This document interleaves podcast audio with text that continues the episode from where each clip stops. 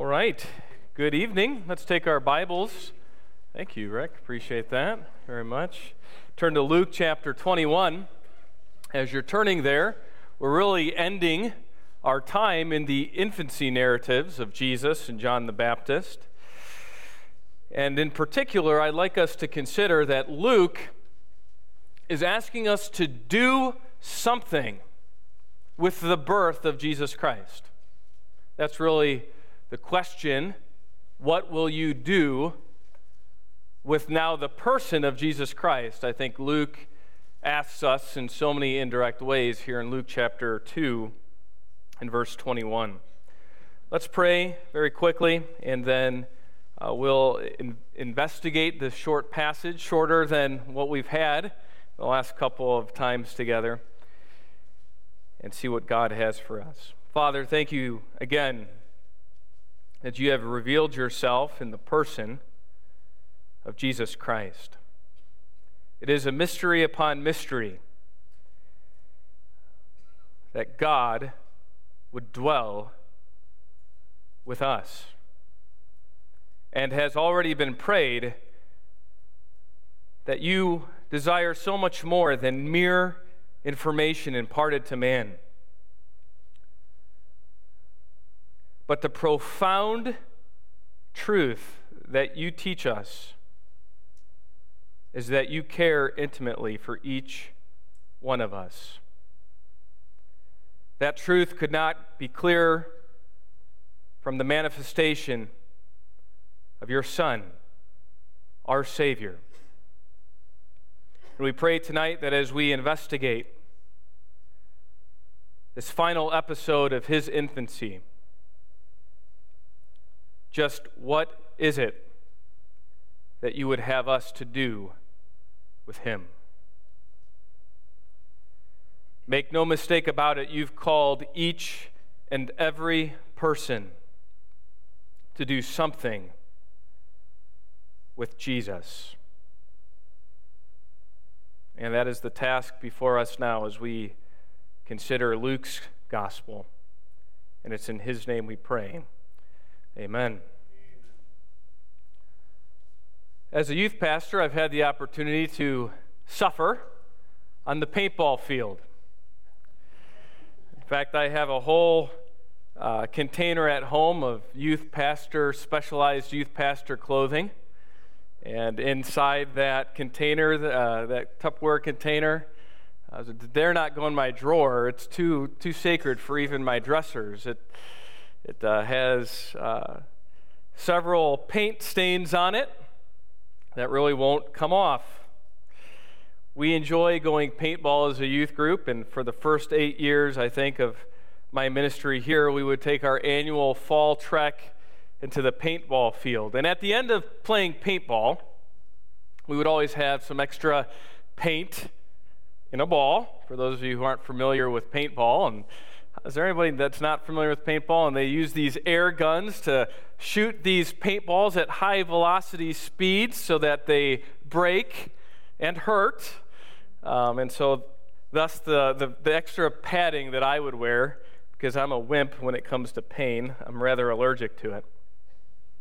And at the end of the, the time of paintball, we would we would have one last final game, and, and I had courageous youth leaders like Chris Wazalewski, who had to be dragged out onto the field, and, and then I had Matt Albright and Matt Kubiak, who, who came in their camo and their hunting gear, and they were ready to go. And, uh, and so at the end, the four of us would, would challenge the rest of the teenagers who were playing. And we would say, okay, it's it's all of you versus the four of us. And all you have to do is come storm the bunker and get the flag, and you'll win. And of course, that, that jazzed them, that energized them. If they were tired, it didn't matter anymore. And, and, and they started going to their flag, ready to take on the youth leaders. There was just one caveat they each had one life, and the youth leaders had unlimited lives. Well, that didn't seem to bother them and they never caught on. But, but unless they all stormed the bunker at the same time, there was absolutely no way we were ever going to surrender the flag. And we'll pick them off, even if I get stung in the leg or in the arm, it's okay. We'll pick them off one by one. And of course, after eight years, we still reign undefeated. They haven't really picked up on there's only one way to win an unlimited number of lives, and an enemy that has an unlimited number of lives, and that's just to, to storm it, to storm the bunker, to grab the flag, to, to maybe hit us so much that we, we cower in submission to them, which probably wouldn't happen either. But playing paintball is totally different when you have unlimited lives. And really, before us tonight, the, the point that I, I want us to understand is that we, when we, when we transfer that idea here to Luke, we see how you view life, or, or more specifically, how you view the end of your life, really does change how you live your life. I am not nearly as courageous if I only have one life, because who wants to sit out in, in the paintball field and wait 20 minutes for the rest of the team to kill each other or get the flag and be done with it? I'm much more strategic. I hide behind bunkers. And, and, I, let, I, and I, I send a few others out first and say, I'll cover you. It's okay. And then when the coast is clear, I go right? Because I have more of a, a, a chance of succeeding, of staying in the game. Well, Luke here really takes us to two different groups of people a group that trusts in the Savior before them, and a group that trusts in anything but Him. And who or what you trust in is going to change in its entirety the way that you live your life. How many of you could raise your hand and testify to that reality after, cha- after trusting in the Lord Jesus Christ, in the person of the Lord Jesus Christ, your life has changed very concretely, very objectively, very vividly. And so, really, that is the question that we have before us tonight. And so we see that Jesus' salvation is greater than human and religious efforts. And we're going to really contrast the two opposing ideas the salvation that Jesus offers, or the efforts of man the structure of a religious system. And so, our first point tonight is that the salvation of Jesus is greater than religious effort. It is greater than religious effort. Let's look at verse 21. And when eight days had passed before his, this is Jesus in the context, before his circumcision, his name was then called Jesus, the name given by the angel before he was conceived in the womb. And when the days for their purification according to the law of Moses were completed, they brought him up to Jerusalem to present him to the Lord, as it is written in the law of the Lord Every firstborn male that opens the womb shall be called holy to the Lord, and offer a sacrifice according to what was said in the law of the Lord a pair of turtle doves or two young pigeons. You see, the salvation of Jesus is greater than religious effort. And we see very clearly in, in, in just a few verses how many times, and maybe you've picked up on it, the law, according to the law, has been mes- mentioned. Because Luke wants us to understand that keeping the law, God given law is not enough. Keeping the law is not enough. Look at verse 22. According to the law. Verse 23, as it is written in the law. Verse 24, according to what was said in the law. 27, we haven't read it yet, but at the very end, to carry out for him the custom of the law. Is Luke trying to make a point? Through repetition, he is. Verse 21 talks about his circumcision.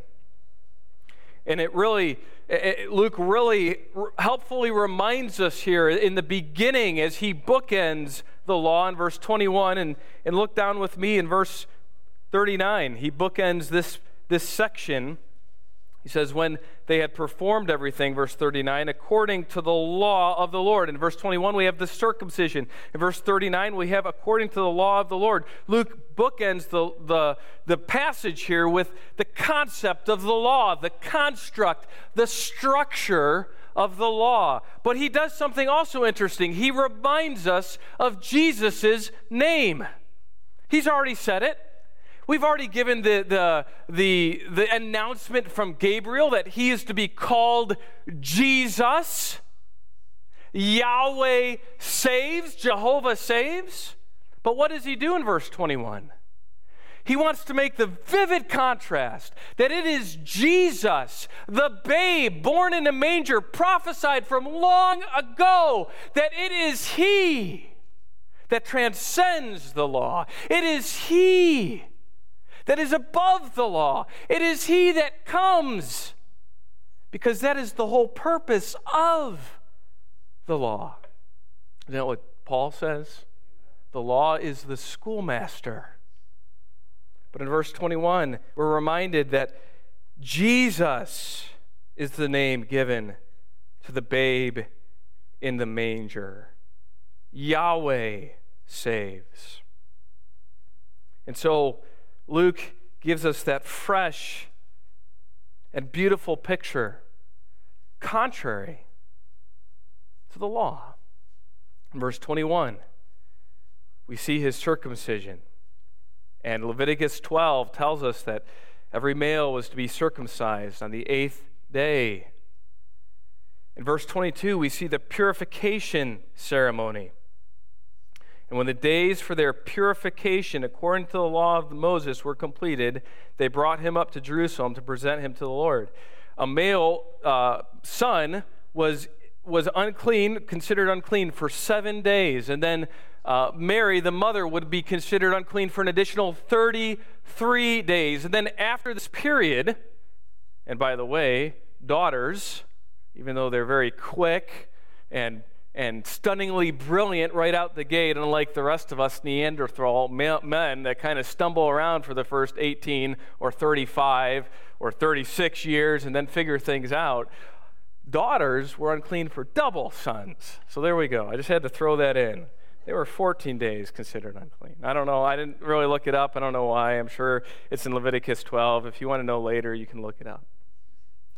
But the point is, is that they, they followed, they being Joseph and Mary, followed the law to a T here. They followed the law. But, but we're talking about Jesus. Jesus isn't unclean. Jesus is the, the, the opposite, the polar opposite. But yet they followed the law. And what did they do? Well, as it is written, verse 23, not only did they uh, do the purification ceremony, but then, according to Leviticus 12 and then Exodus 13, they also presented Jesus. They dedicated Jesus to the Lord. And that was really con- uh, concerning the, the remembrance of the Passover. And so every Jew, every, every firstborn, after the Passover, God gets them together after the Red Sea in Exodus 13 and after, after, after uh, wiping out every firstborn of Egypt, God gets Israel together and he says, I want you to dedicate the firstborn forever as a memorial to what I did here today. And so Jews continue to do this today. And so they, they celebrate the Passover and they dedicate, they present the firstborn to the Lord. Maybe, perhaps, this is where some of where, where we kind of get the, the practice a little bit of, of baby dedication. I don't know.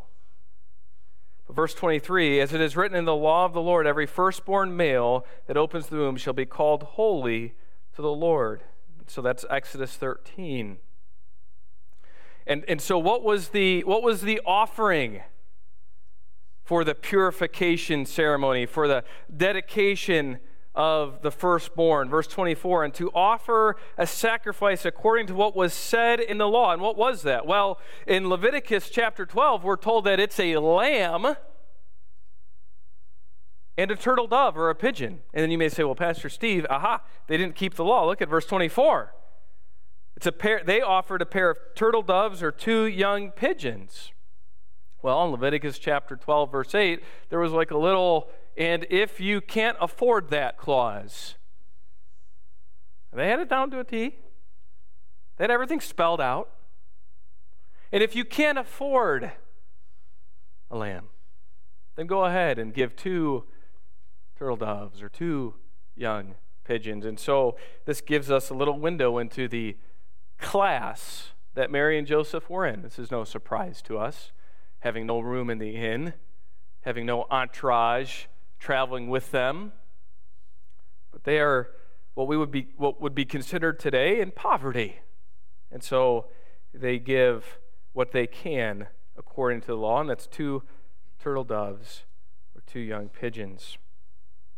And so we have the purification ceremony, the circumcision, the presentation or the dedication of the firstborn. And we see that they keep the law to a T. And we scratch our heads and say, well, why? why would they even bother? And I think what's important for us to understand is as Luke starts to unravel the life the final stage of, of the infancy of Jesus Christ, that they keep the law, but that, but that even in keeping the law, Jesus' incarnation is pointing to something more than the law. The law is not enough. If it were, then Jesus wouldn't have to come in the first place. Don't forget how Luke starts this very passage. Don't forget. Jesus was named Jesus by Gabriel as a messenger of God. Yahweh saves, not the law. Don't forget that even though these are things that have been given for you to do, they weren't ever the point. They were never what a relationship with Yahweh was all about. They were only to steer, to guide, to schoolmaster you to the one who loves and gives and demonstrated his love towards you that he gave his only begotten Son. And yet you missed. You missed who I am. And unfortunately, they will miss who Jesus is. But nonetheless, here we see that keeping the law is not enough. We also see that devotion to the law is not enough. Look at verse 25. And there was a man in Jerusalem whose name was Simeon. And this man was righteous and devout, looking for the consolation of Israel, and the Holy Spirit was upon him. He was righteous and devout. You know, when the Bible calls someone righteous, not self righteous, but when the Bible calls someone righteous and devout, that's something pretty special. And so we have this man, Simeon, who is righteous and devout. Luke records for us in Acts men who were righteous and who were devout and took Stephen's body in Acts chapter 8. Same word there. These men took Stephen's body. Even in the, even in the peril, even in the aftermath of stoning, they took his body and they buried him because these were God fearing men. And so Simeon is a man like that, a man who has a heart for the Lord more than just the law. And look at verse 36 and verse 37. We have another testimony, another testifier. Another witness. Verse 36 And there was a prophetess, Anna, the daughter of Phanuel, of the tribe of Asher. She was advanced in years and had lived with her husband seven years after her marriage. And then, as a widow to the age of 84, she never left the temple, serving night and day with fastings and prayers. And so Luke gives us two interesting, two different people Simeon and Anna. Simeon, a man who's righteous and devout, and Anna, a prophetess. Someone who has a relationship truly with the Lord. These are both devout, righteous people. Anna was told that she, uh, of Anna, she was said that she never left the temple, serving night and day. She didn't grow bitter at God for taking her husband after seven years, she grew closer to God. But yet, as we'll see in a little bit, their devotion was not enough. It wasn't even enough for them.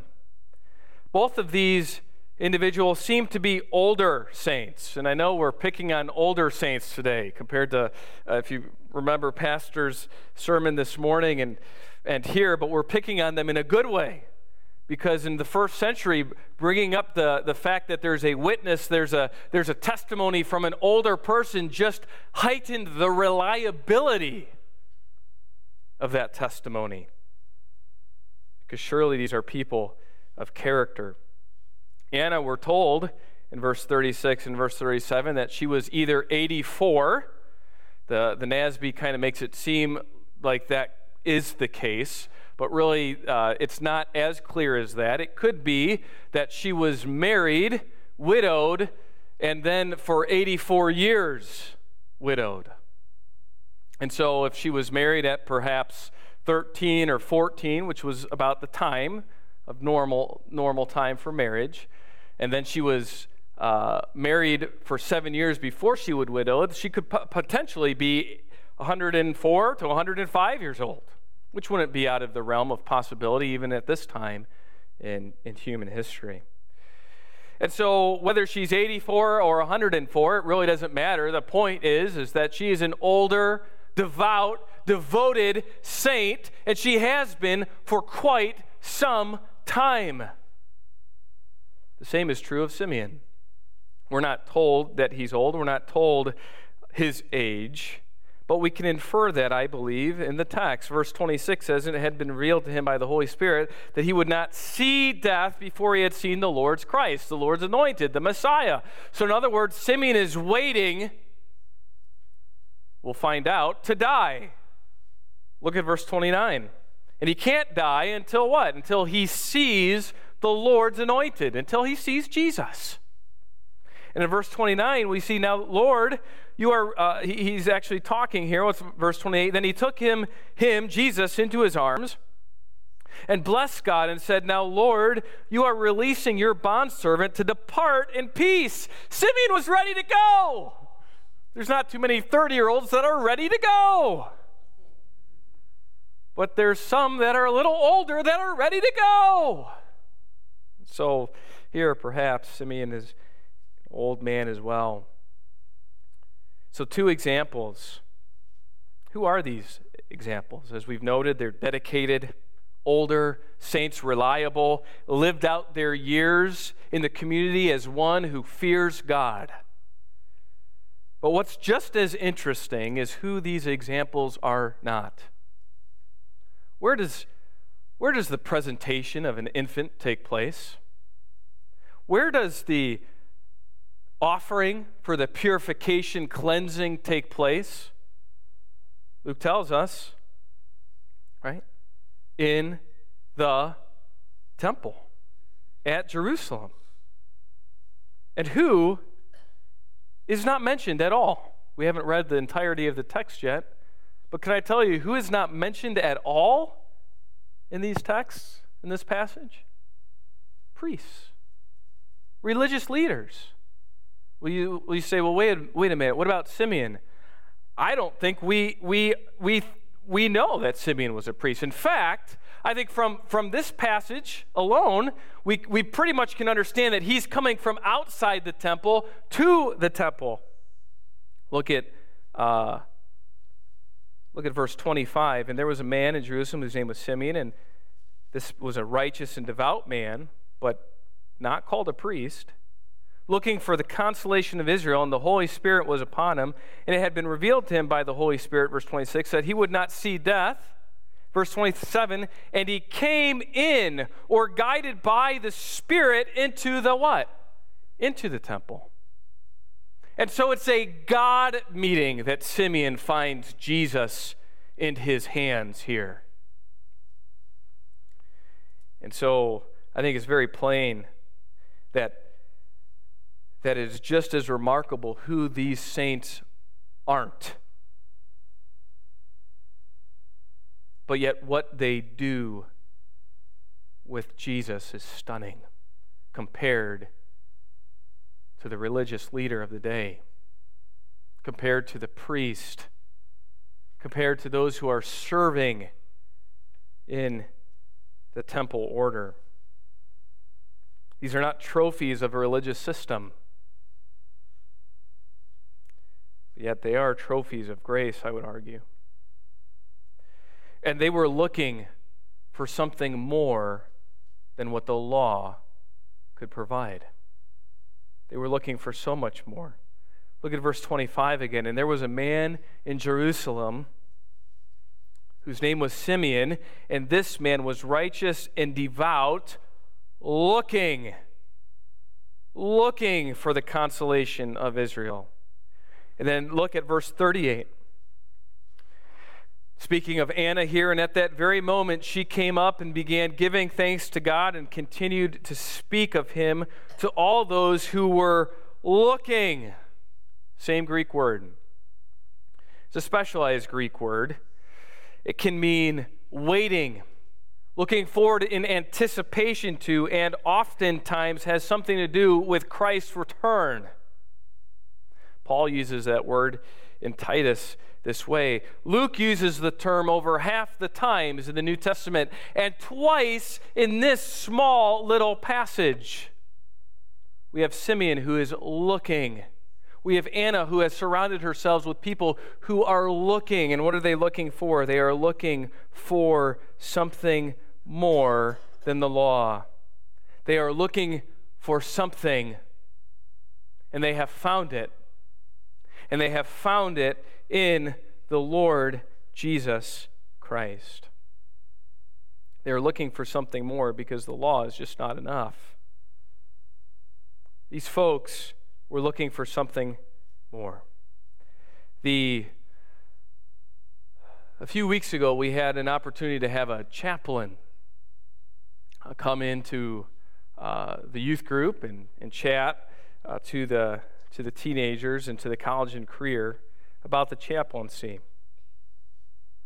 This chaplain gave a, a great message, and, and he, he gave kind of an overview of what the chaplaincy looks like. And, and at the end, he made the comment that I found startling and, and profound. He said that the U.S. government has so many, has designated so many spots in the military for chaplaincy. In other words, I think in his branch, I think he was from the, the Marines, and, and, and I think the Marines and the Navy have the same cha- chaplaincy, um, whatever.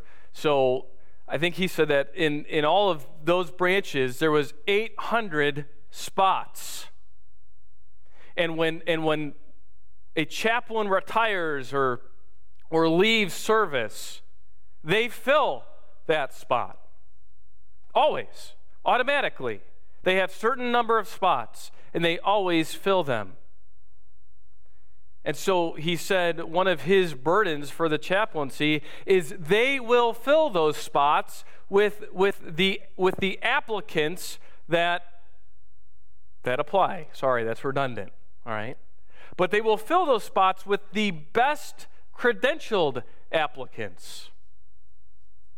And his point was that if that if people who know the Lord Jesus Christ apply for being a chaplain, the chances of them becoming a chaplain are high. because the U.S. government always has spots for the chaplaincy, and they will fill those spots with whatever applicant applies. But the reverse is also true. They don't really necessarily look at the religion of the applicant.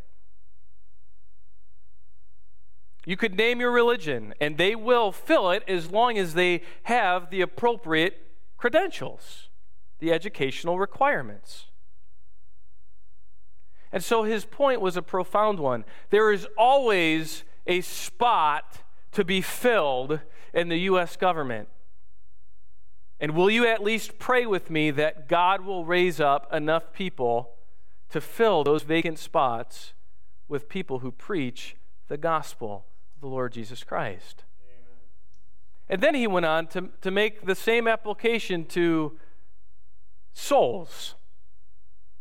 There is, just like the U.S. government, there is always a need in a person's soul. Always. The position's always there. But what will they fill with that open position? That's the question. What will they fill with it? Will they fill relationships, religion, entertainment, substance, amusement? What will they fill with the open spot that they have in their soul? And so I, I couldn't help but, but hear that echo as I consider a man like Simeon and a lady like Anna who is working through the law that they have, and yet there is something still more that they are looking for. Verse 25, verse 38. What they have before them, before they see Jesus, isn't enough. It isn't enough. They need something more. And my friends, I, we gather together with those who have found the same deep longing that what was in your life before you met Jesus Christ wasn't enough. Wasn't enough. But you know what we can do with that same knowledge now?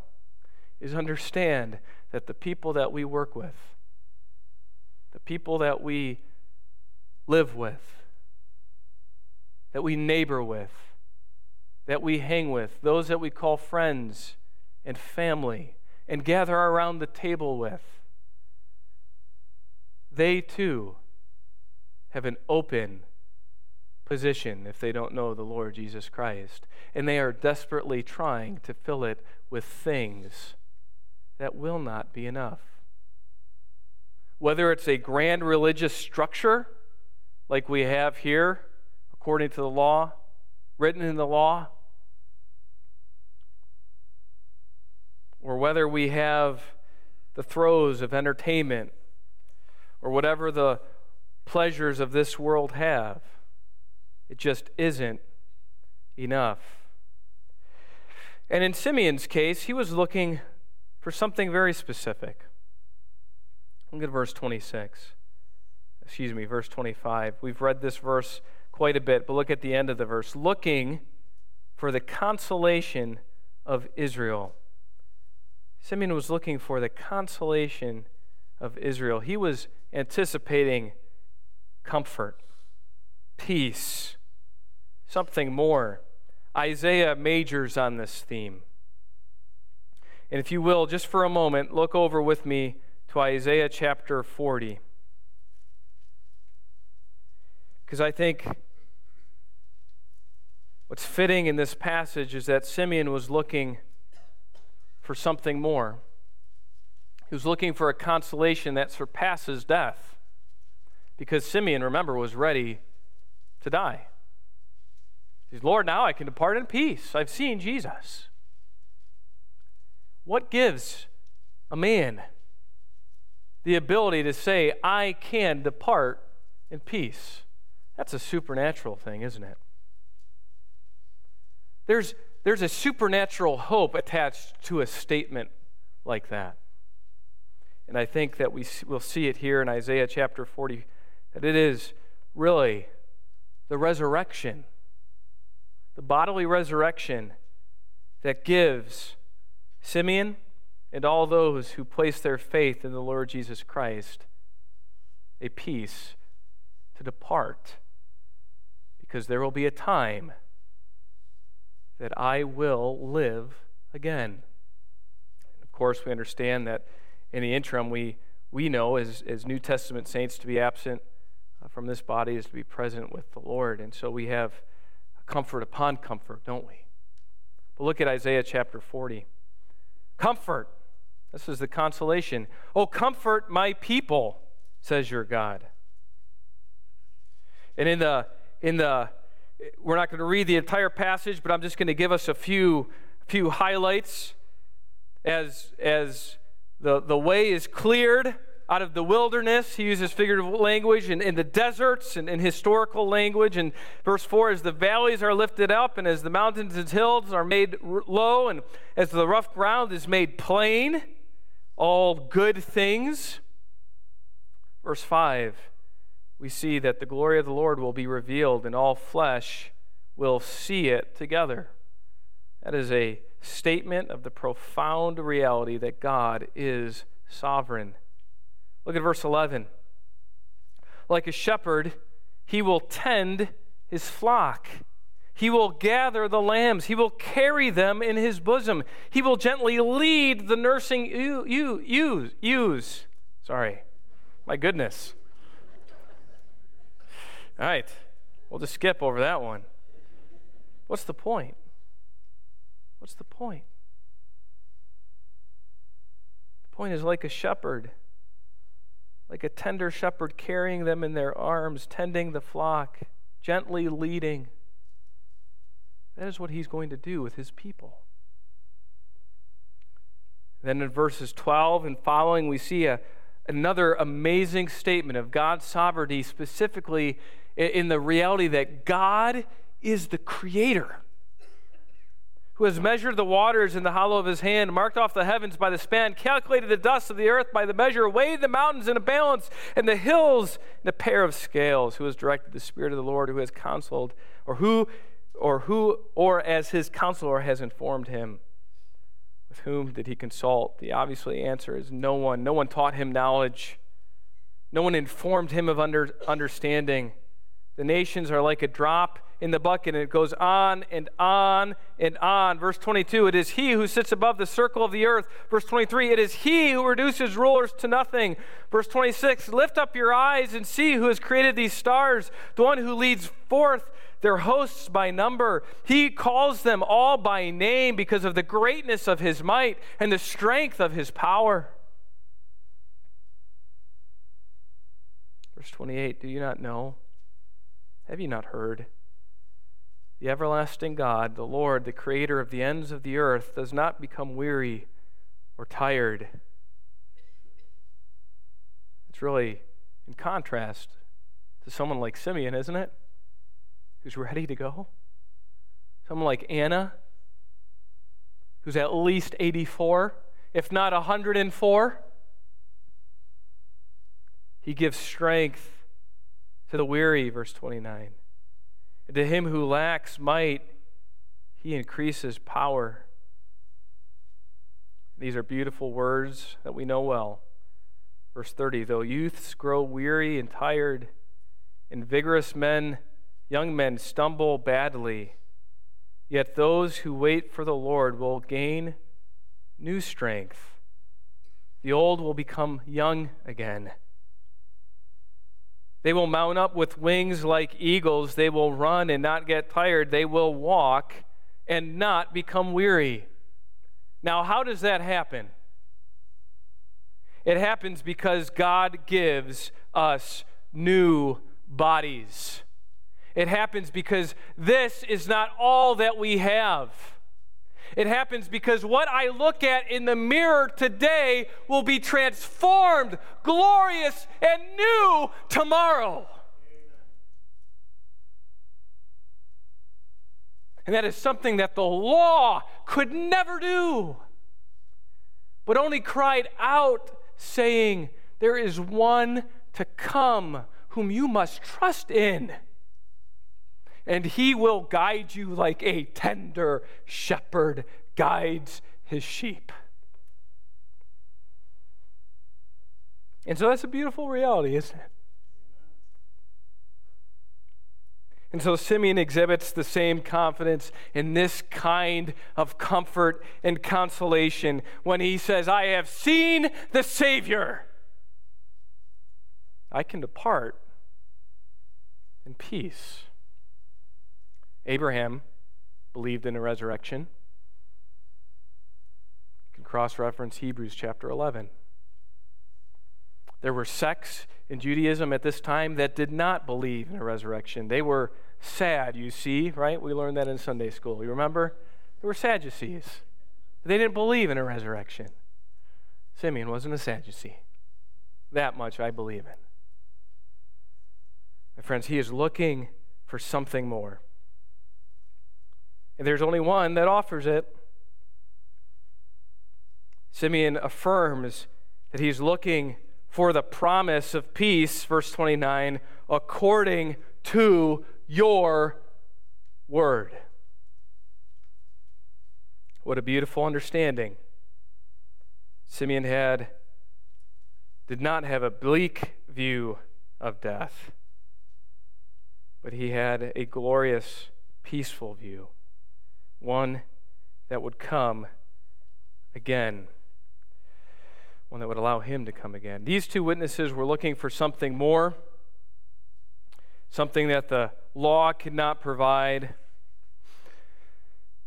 And sadly, we find that keeping the law and devotion to the law is not enough because the law itself is not enough. And I think Luke gives us such a contrast here that he makes that plain. And it is so obvious of, of those who he does not talk about the priests, the religious leaders say, Pastor Steve, an argument from silence is not a strong one. And I would say, well, I agree with you, but there is no silence here. Luke makes plain that he is bringing up the law and the temple and the religious structure, and yet who is missing from it? Those who embrace it and hold to that and that alone, because it's not enough. It's not enough. So the salvation of Jesus is greater than human effort because it is confirmed, it is given by the Holy Spirit. And that is our second and final point tonight. The contrast between the law and the Spirit is an abundant and an evident one here.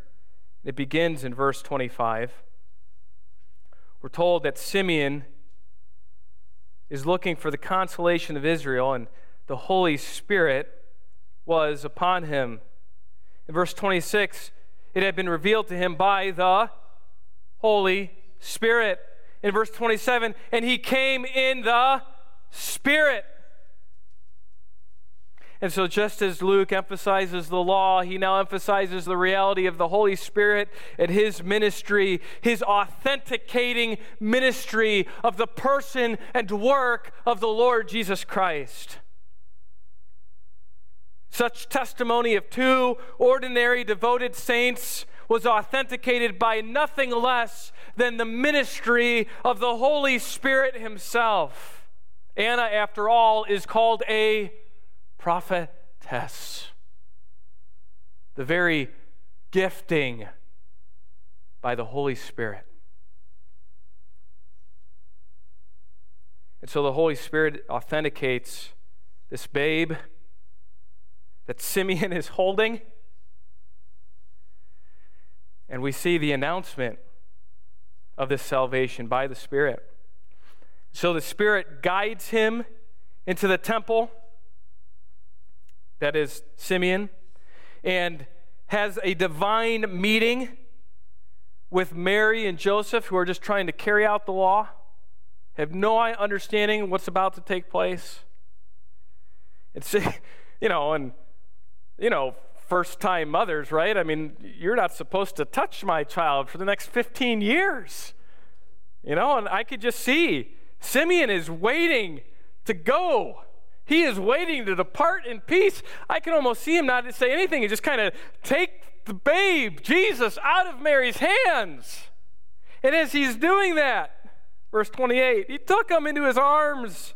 He says, Now, Lord, you are releasing your bondservant to depart in peace according to your word.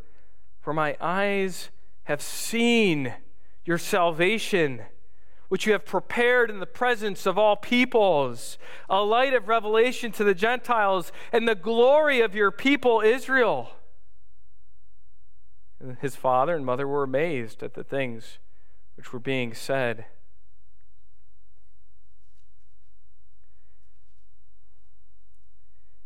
Simeon says, a few remarkable things here through the Spirit.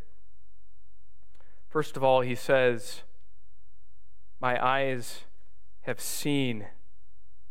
I have seen God's salvation. It is in the presence of all the peoples, verse 31.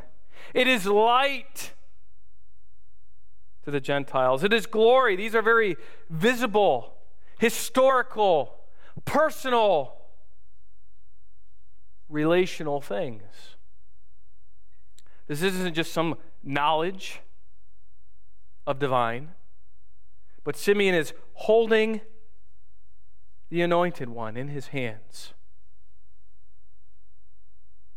It's concrete and objective. Isaiah 40 makes much of this.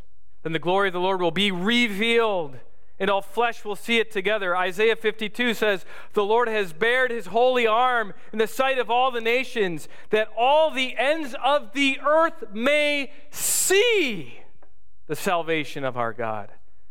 Psalm 98 The Lord has made known his salvation, he has revealed his righteousness in the sight of all nations. One man says the interesting feature of this verse is that seeing God's salvation is linked directly to seeing Jesus. And so that a strong tie exists between salvation and the one who personifies it. There is no salvation without the one who personifies it. This is salvation, the Christ. It has been revealed. And we just have to stop and pause for a second and say, wow, Jesus' This is kind of like a no brainer for us. But I think what we really have to, Simeon grabbed them and said, My eyes now see salvation. For us, we have to understand that salvation is meant to be seen.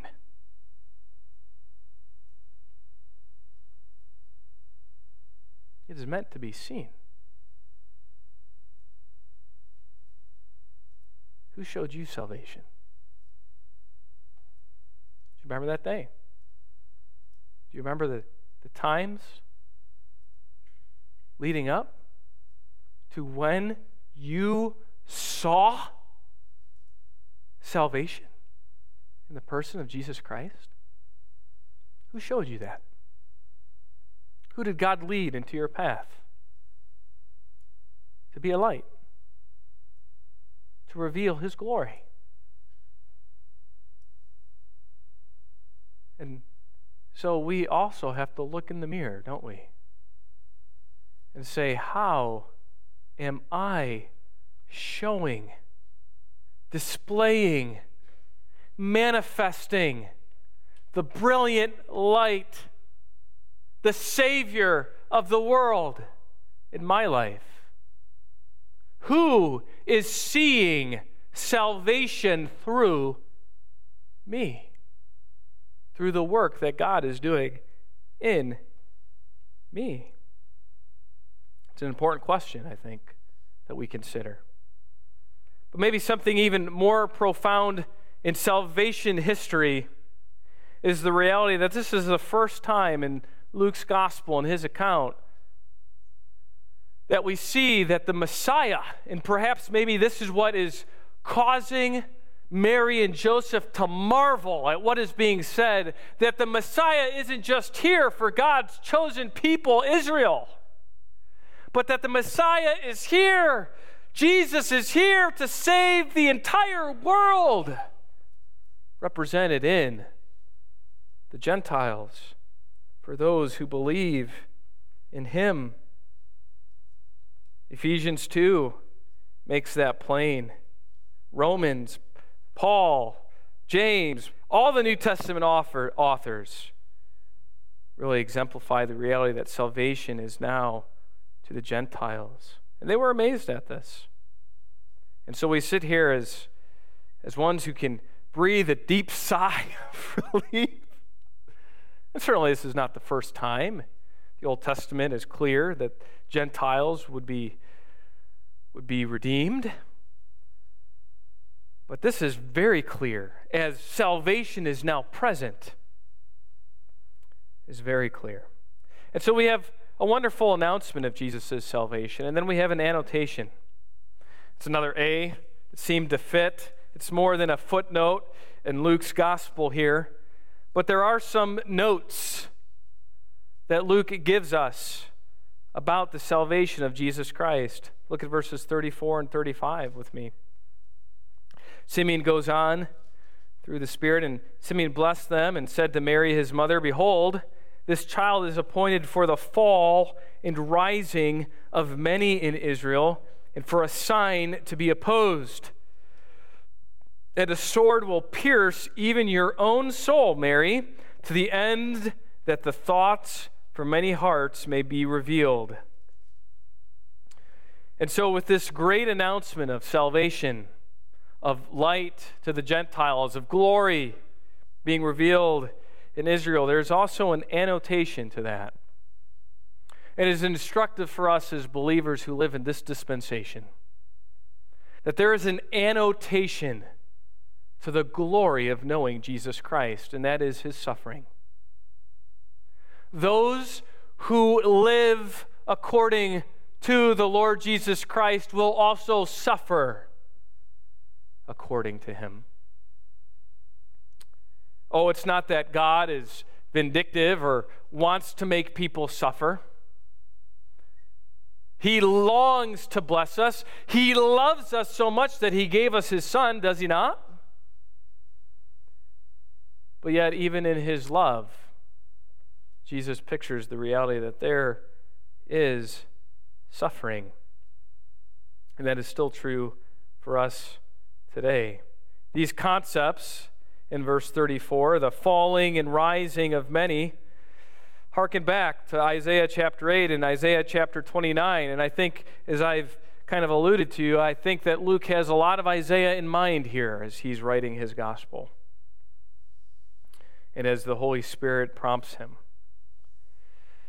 Uh, Jesus himself refers to this falling and rising when he refers to himself in Luke chapter 20 as the chief cornerstone that will be fallen or rejected by men and embraced by others. Paul talks about this stone of stumbling and this rock of offense. But yet, those who believe in him will not be disappointed in Romans chapter 9. Peter, in the hallmark chapter of this idea, in chapter uh, 1 Peter chapter 2, says, Behold, I lay a, a Zion a choice stone. He actually quotes Isaiah, a precious cornerstone. And he who believes in him will not be disappointed. But yet, there's also those who reject this very cornerstone, and it will become to them a stone of stumbling and a rock of offense. And as great a salvation as we have in Jesus Christ, we often grow discouraged and wonder when people reject it. And, and somehow we look at our lives, perhaps, and our delivery, and our knowledge, and our devotion, and we, we, we question and we say, hmm. What did I do wrong? What, what if only I were so and so? They would come to know the Lord Jesus Christ then.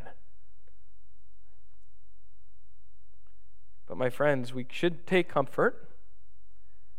It's odd to say, but we should take comfort that even from an infant, it is, it is true. And long before Jesus was even his first advent, God said that many would reject him. He would be a sign, verse 34, to be opposed. Because after all, he is a sign of God's rule and reign in his life. He would be a sword that would pierce Mary's soul. And this is a very vivid picture. This is not just a little dagger kind of a sword. This is like the, the King Arthur sword. I know we're in the wrong period of history, but this is what I'm what the, when when when authors were describing the context of this sword, I immediately grew to this huge, long King Arthur sword, this double sided beast of a thing that would, that would take all of your might just to lift and to swing. And I don't know how big Mary was, but she's probably like most women, very tiny, teeny, right?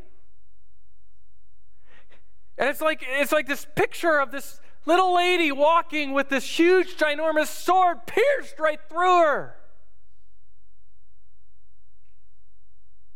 Don't you think Jesus is J- Jesus was her son? Can you imagine being the mother of the Lord Jesus Christ? Being tasked with caring for him, having all those emotions that you get, even biologically, we understand even more so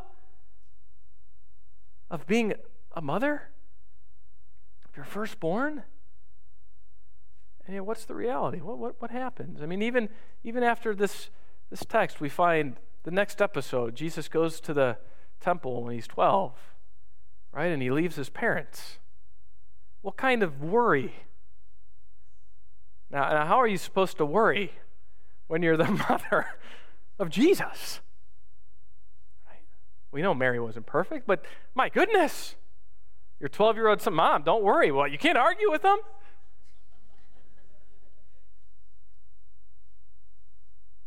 Don't you think that Jesus being gone, not having a place to lay his head, was, was a trouble to Mary in her own humanness?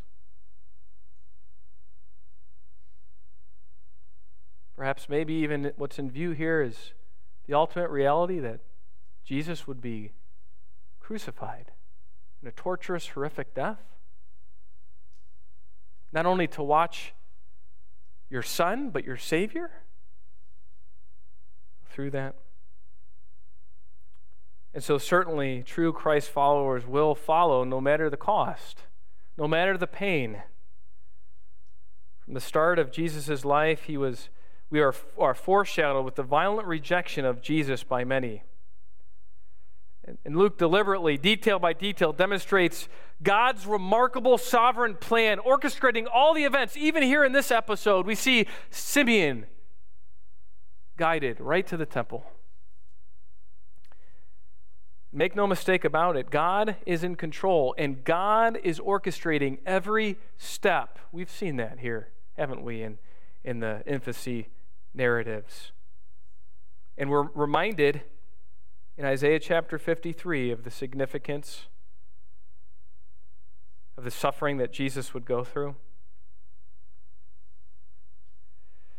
Jesus' life demonstrates that there may be nothing you can do in a moment of trial, in a moment of suffering, but trust in God's sovereign plan. That may almost seem cliche ish. Oh, just trust in God.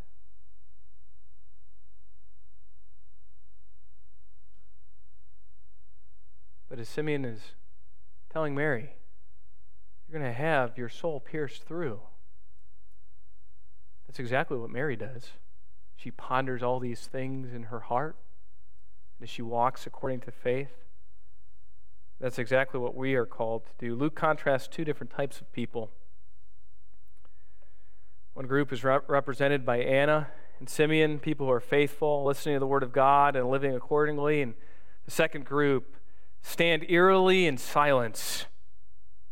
The religious leaders of the day, the, the priests, those who carried the weight and the authority and the significance, and those, by the way, whom would later reject and crucify Jesus.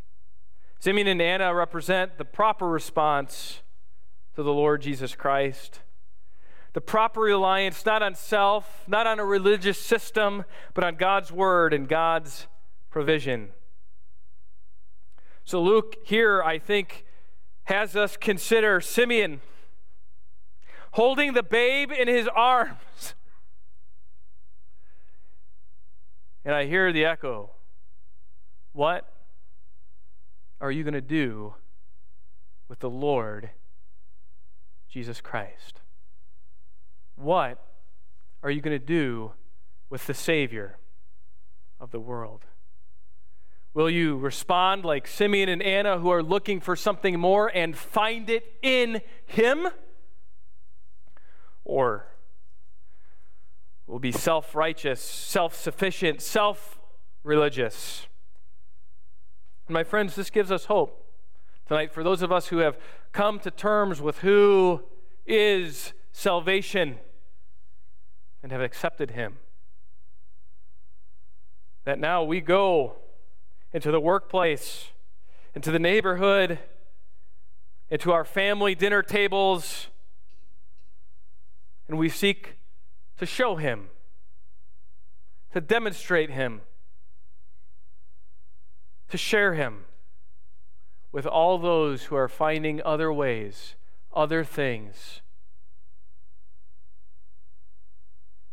but yet are falling short in what will fill them.